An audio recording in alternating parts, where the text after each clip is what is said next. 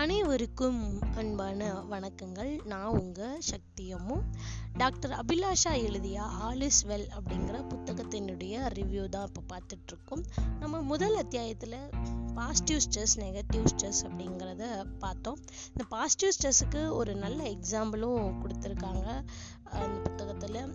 அதாவது செல்வி அப்படிங்கிற ஒ- ஒரு ஒருத்தவங்க ஐஏஎஸ் எக்ஸாமுக்கு படிக்கிறதுக்காக பிளான் பண்ணுறாங்க நெடுநாள் கனவா ஆசையா அவங்க மனசுல சிறு வயதிலிருந்தே அது வந்து இருக்குது. ஆனா அவங்க வீட்டினுடைய சூழல் வந்து வறுமை அண்ட் ரொம்ப படிக்கிறதுக்கான சூழல் வந்து சாத்தியக்குழு ரொம்ப கம்மியா இருக்கு. ஆனாலும் இந்த செல்வி அப்படிங்கிற மாணவி என்ன நினைக்கிறாங்க அப்படின்னா நம்மளுக்கு தேவை படிப்பு மட்டும்தான் ஏஸ் ஆகணும் அப்படின்றதுக்கு.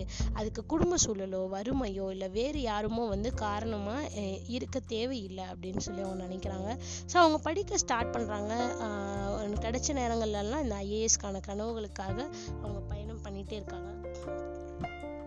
குடும்ப சூழல் எல்லாத்தையுமே அவங்க பொறுப்புலேருந்து நடத்திக்கிட்டு இருந்தாலும் கூட திடீர்னு கொஞ்ச நாள்லேயே அவங்க அம்மா வந்து இறந்து போயிடுறாங்க. ஸோ அது இன்னமும் ஸ்ட்ரெஸ் ஆகிறதுக்கான வா வாய்ப்புகள் வந்து அதிகம். ஆனாலுமே கூட குடும்ப பொறுப்புகள் எல்லாம் ஏற்றுக்கிட்டு நாம் வந்து ஐஏஎஸ் ஆகணும் அப்படிங்கிறது மட்டும்தான் நமக்கு கனவு. அது மட்டும்தான் நம்மளுடைய லட்சியம் அப்படின்னு சொல்லி அவங்க பயணம் பண்ணுறாங்க பயணம் பண்ணி கரெக்டாக ஐஏஎஸ் தேர்வில் அவங்க வந்து வின் பண்ணிடுறாங்க. ஸோ இதுதான் வந்து பாசிட்டிவ் ஸ்ட்ரெஸ் அப்படின்னு சொல்லி ஆசிரியர் வந்து குறிப்பிடுறாரு.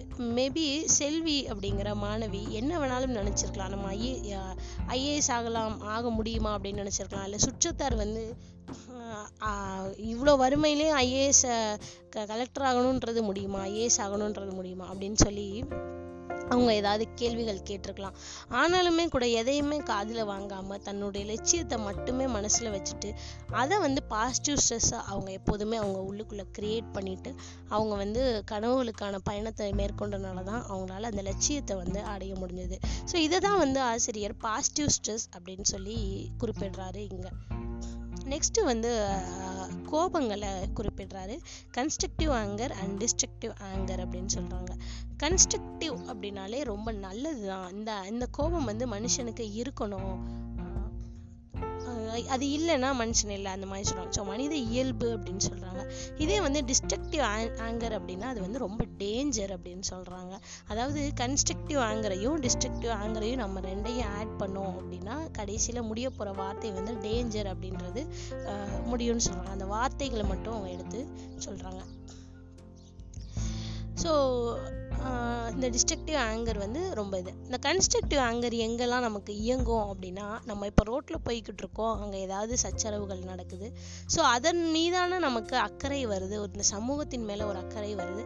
அதனால நமக்கு வந்து கோபம் வருது. ஸோ அந்த கோபம் வந்து எப்படி முடிவடையும் அப்படின்னா ஒரு நல்ல விஷயத்துக்காக முடிவடையும் அப்படின்னு சொல்கிறாங்க அந்த கோபத்தினால இல்லை ஒருத்தவங்களுக்கு ஆக்சிடென்ட் நடக்குது. ஸோ நம்ம பதறி போய் நம்ம அவங்களுக்கு ஹெல்ப் பண்ணுறோம் இல்லைன்னா ஏதாவது சண்டை சச்சரவுகள் நடந்தால் அதை தீர்க்கிறதுக்கான நம்ம ஏதாவது வகைகள் இருக்கான்னு பார்க்குறோம் அந்த மாதிரி கோபங்கள் எல்லாமே வந்து கன்ஸ்ட்ரக்டிவ் ஆங்கர் அப்படின்னு சொல்லி டிஃபைன் பண்றாங்க.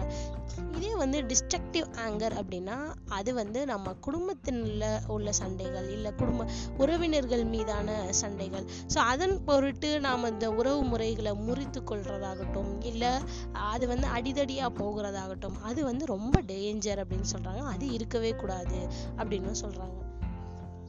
ஸோ இந்த கன்ஸ்ட்ரக்டிவ் டிஸ்ட்ரக்டிவ் இது வந்து நமக்கு ரெண்டுமே வந்து இயங்கிக்கிட்டே இருக்கும். ஆனால் எப்போவுமே வந்து இந்த டிஸ்ட்ரக்டிவ் வந்து அதிகமாகாமல் பார்த்துக்கணும் நம்ம மனசில் வந்து இந்த எண்ணங்கள் வரலாம்.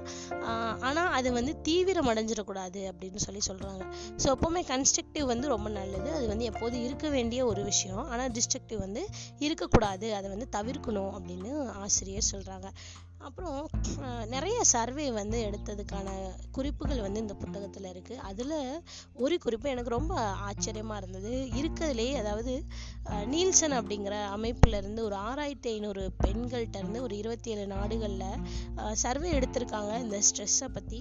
யார் வந்து அதிகமாக ஸ்ட்ரெஸ் ஸ்ட்ரெஸ்ஸில் இருக்காங்க அப்படிங்கிறதுல இந்தியாவில் மட்டும் எண்பத்தி ஏழு சதவீத மக்கள் வந்து ஸ்ட்ரெஸ்ஸில் இருக்காங்க. அதாவது இந்தியா தான் முதல் இடம் அப்படின்னு சொல்லி அந்த குறிப்பில் போட்டிருக்கு. எனக்கு படித்தது ரொம்ப ஆச்சரியமா இருந்துச்சு. இவ்வளோ ஸ்ட்ரெஸ்ஃபுல்லான மக்கள் இந்தியாவில் இருக்காங்களா அப்படின்னு சொல்லி.